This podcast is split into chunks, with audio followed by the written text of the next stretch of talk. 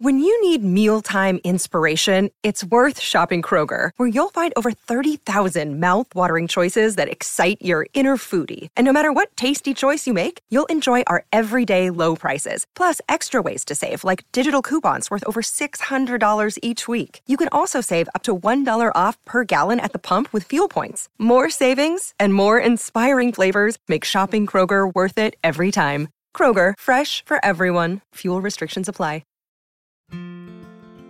In this poignant poem, inspired by the timeless style of Langston Hughes, the listener is immersed in a lyrical exploration of resentment. Through vivid imagery and soulful verses, the poem delves into the depths of this complex emotion, inviting reflection and empathy. In the smoke filled room of an old jazz club, where the notes of pain hung heavy in the air, there sat a young man named Joe, stabbed by a grudge a simmering resentment he couldn't bear. With a face worn down like a forgotten tombstone, and eyes that carried a burden of despair, Joe leaned on the bar, staring into his glass. Numb to the world, lost in a solitaire. He couldn't shake the memory that haunted him. A betrayal of trust that cut him so deep. His best friend Charlie, once his brother in arms, stole the love of his life, causing endless weep. Joe's clenched fists trembled beneath the dim lights. His body swayed gently like a broken willow.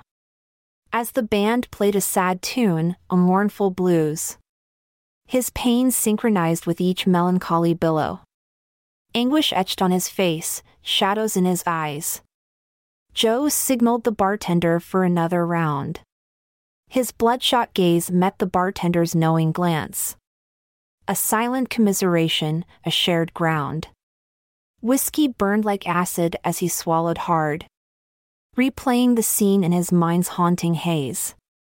The sound of Charlie's laughter, a twisted knife. Joe was left with a scar that time couldn't erase. Yet, deep in his heart, Joe yearned for closure a chance to confront Charlie, make him pay. He'd wear his resentment like a heavy cloak, carrying it with him with each passing day.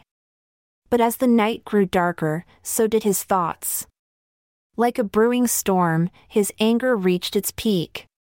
His clenched fists unfurled and slammed against the bar. A shattering echo that made the crowd go weak. Joe erupted with rage, a volcano of flame. Glass shattered against the floor in fiery burst. He lunged towards the exit, eyes wild with vengeance. His path marked by the chaos and destruction he nursed. In the cold night air, he raced towards Charlie's home. A tremor in his voice and fury in his stride. He swallowed his resentment, felt it turn to steel. His heart bled revenge, and it could no longer hide. But as he stood outside, his trembling hand poised. His body ached with rage, his mind a tangled thread. Joe realized that in seeking his own justice, he was only further entwining his heart with dread. The weight of resentment lifted, a broken chain. Love had turned to bitterness, friendship to strife. In that moment, Joe understood his own defeat for resentment had stolen his joy and stolen his life. With weary steps and a soul burdened by regret, he walked away, leaving his demons behind. For in the twisted dance of resentment and pain, the only release was to forgive and unbind. So, Joe returned to that smoke filled jazz club, where the notes of forgiveness welcomed him in. He leaned on the bar, and with a bittersweet smile. He let go of his resentment and let the healing begin. I'm Amalia Dupre. Thank you for your ear as we bid you adieu.